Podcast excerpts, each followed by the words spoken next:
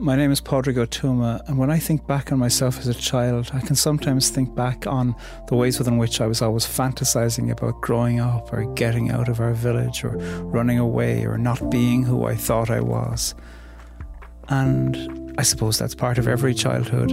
But sometimes I think if I were to speak to that child, I'd speak to that child with respect, saying that the things you're using to cope now are things that will be you for the rest of your life. I have conversations with that child from time to time, and I'm curious about what he sees. And every now and then I feel like I'm still him.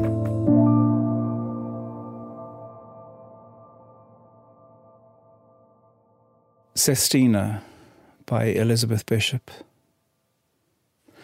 September rain falls on the house. In the failing light, the old grandmother sits in the kitchen with the child beside the little marble stove, reading the jokes from the almanac, laughing and talking to hide her tears. She thinks that her equinoctial tears and the rain that beats on the roof of the house were both foretold by the almanac, but only known to a grandmother.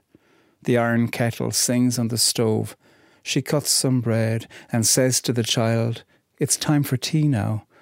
But the child is watching the tea kettle's small, hard tears dance like mad on the hot black stove, the way the rain must dance on the house. Tidying up, the old grandmother hangs up the clever almanac on its string. Bird-like, the almanac hovers half open above the child, hovers above the old grandmother and her teacup full of dark brown tears. She shivers and says she thinks the house feels chilly and puts more wood in the stove. "It was to be," says the marble stove. "I know what I know," says the almanac. With crayons, the child draws a rigid house and a winding pathway. Then the child puts in a man with buttons like tears and shows it proudly to the grandmother.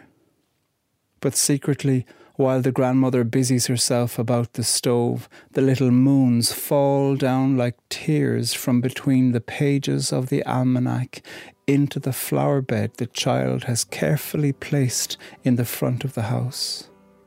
"Time to plant tears," says the almanac. The grandmother sings to the marvellous stove, and the child draws another inscrutable house.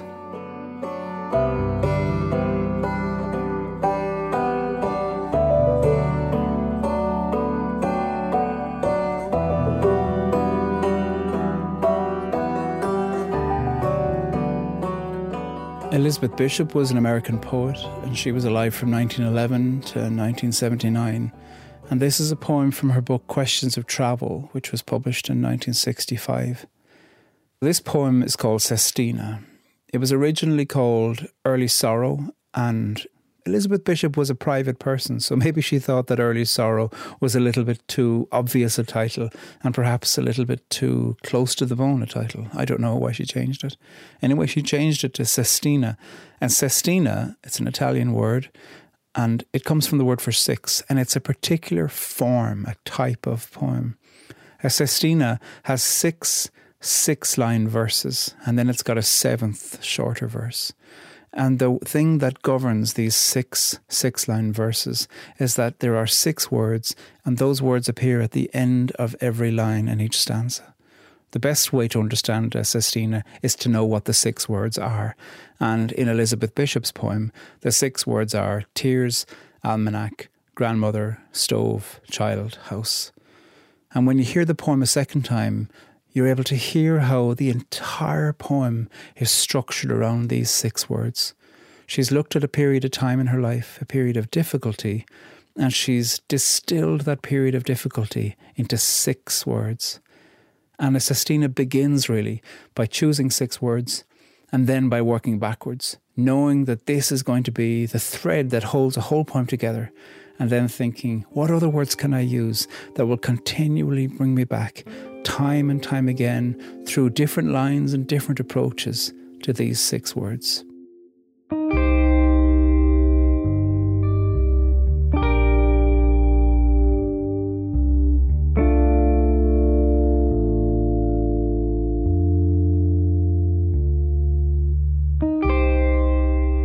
Elizabeth Bishop's father had died when she was only 8 months old, and then about 3 years later her mother had a complete breakdown and was institutionalized for the rest of her life. They were estranged, really. I don't think they ever met again during the rest of Elizabeth Bishop's life. And so Elizabeth was sent to live with her mother's mother in Nova Scotia. Now, her mother's side of the family didn't have much money. Her father's side of the family were more wealthy.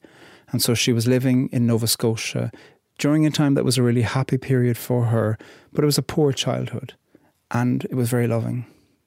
But then later on, there was a custody battle, and her father's parents won custody, but she was unhappy living with that set of grandparents. So she was sent to live with an aunt back on her mother's side, and it was that aunt that introduced Elizabeth Bishop to poetry. And then at 15, she was sent to boarding school, and then later on, she went to university, to Vassar. And she went on to become one of the most famous American poets of the 20th century. She was Poet laureate for a year. It wasn't called that then, but it was the same function for the American state. And she won the Pulitzer Prize and the National Book Award too. This then is a poem from that extraordinary poet who was often really private about a really particular time of her life. And she had originally called the poem Early Sorrow, which makes so much sense.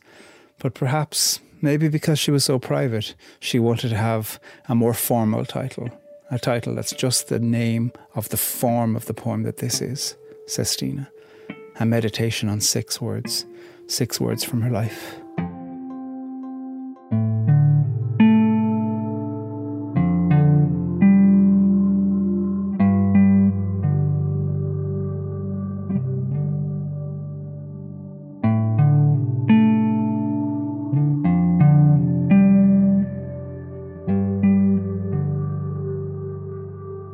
So this poem mentions an almanac, and an almanac is kind of like a book that has calendars in it. You know, it's got information about tides and the moons and seasons, and information about the best time to plant certain crops or seeds. It's got information about festivals that are coming up.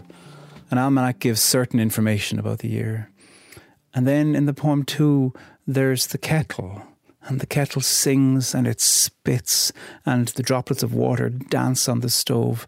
The elements that she's looking at in this poem take on a life of their own. The almanac hangs bird-like. It's got a string that it hangs from above the stove because it was so regularly consulted. It probably had some recipes in it or ideas about things to get prepared in order to have a more fruitful next season. The almanac speaks as well, and the stove speaks. And then the ink moons from the lunar calendar in the almanac fall down and go into the picture that the child has drawn. There's so much happening in the context of this poem. On the one hand, it being thoroughly and utterly rooted in the ordinary. And then alongside that, there's something almost magic-like about the ways in which these particular things in this kitchen take on a somewhat supernatural capacity in order to be able to speak for themselves. Time to plant tears is one of the most famous lines of this poem. And why? Why would it be time to plant tears? Because typically an almanac would say things like time to plant strawberries or time to plant potatoes or time to sow this or time to dig up this. Why would she have written into her life that this period of time was time to plant tears? This child doesn't seem to know the custody battle that's going to come, or the relocation back to her other grandparents, and then the further relocation to her aunt, and that time wasn't always happy either, and then boarding school and university. And strangely in the poem she draws the father, but there's no mention of her own mother. This child is living with so much loss. This child, through her art, has a profound knowledge of something that's in the atmosphere coming towards her.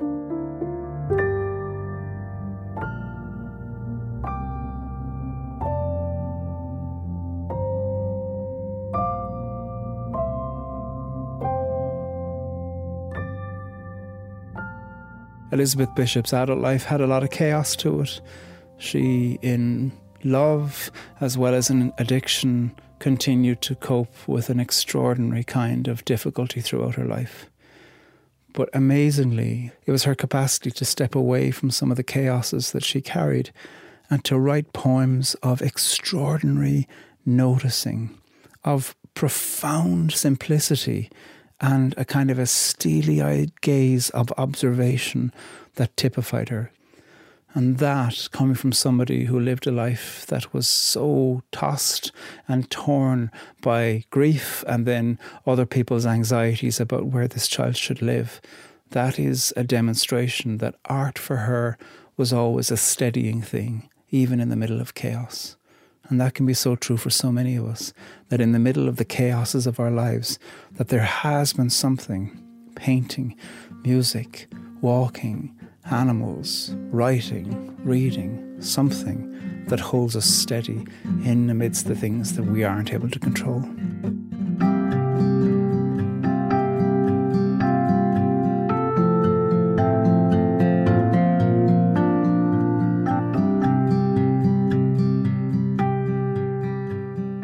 Partly why I like Sestina so much is because any of us could look at a period of our life and think, what 6 words would I choose if I were to describe that year or that time we moved to that house or that time I went to that new school or that time on the school bus on the way to school, whatever.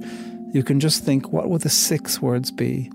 And that's the real intelligence of a form of poetry like this. It's not just a clever exercise.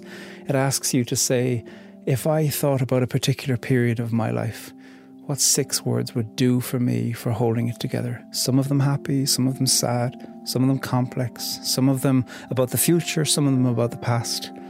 What 6 words would I choose?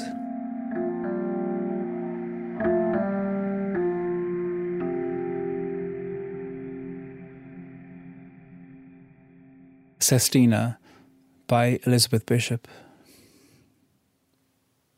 September rain falls on the house. In the failing light, the old grandmother sits in the kitchen with the child beside the little marble stove, reading the jokes from the almanac, laughing and talking to hide her tears. She thinks that her equinoctial tears and the rain that beats on the roof of the house were both foretold by the almanac, but only known to a grandmother. The iron kettle sings on the stove. She cuts some bread and says to the child, "It's time for tea now." But the child is watching the tea kettle's small, hard tears dance like mad on the hot black stove, the way the rain must dance on the house. Tidying up, the old grandmother hangs up the clever almanac on its string. Bird-like, the almanac hovers half open above the child, hovers above the old grandmother and her teacup full of dark brown tears. She shivers and says she thinks the house feels chilly and puts more wood in the stove. "It was to be," says the marble stove. "I know what I know," says the almanac. With crayons, the child draws a rigid house and a winding pathway. Then the child puts in a man with buttons like tears and shows it proudly to the grandmother. But secretly, while the grandmother busies herself about the stove, the little moons fall down like tears from between the pages of the almanac into the flower bed the child has carefully placed in the front of the house. "Time to plant tears," says the almanac. The grandmother sings to the marvellous stove, and the child draws another inscrutable house.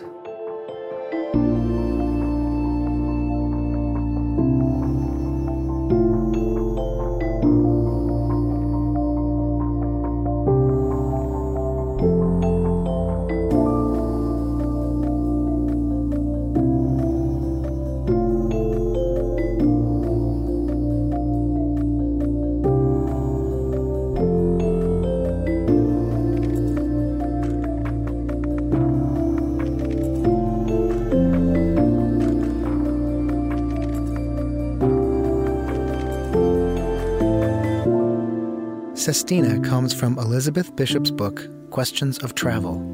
Thank you to Farrar, Strauss, and Giroux, who gave us permission to use Elizabeth's poem. Read it on our website at onbeing.org.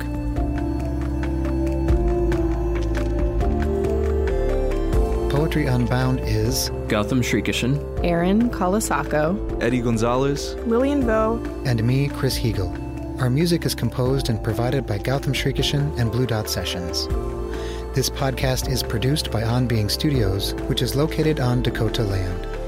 We also produce other podcasts you might enjoy, like On Being with Krista Tippett, Becoming Wise, and This Movie Changed Me.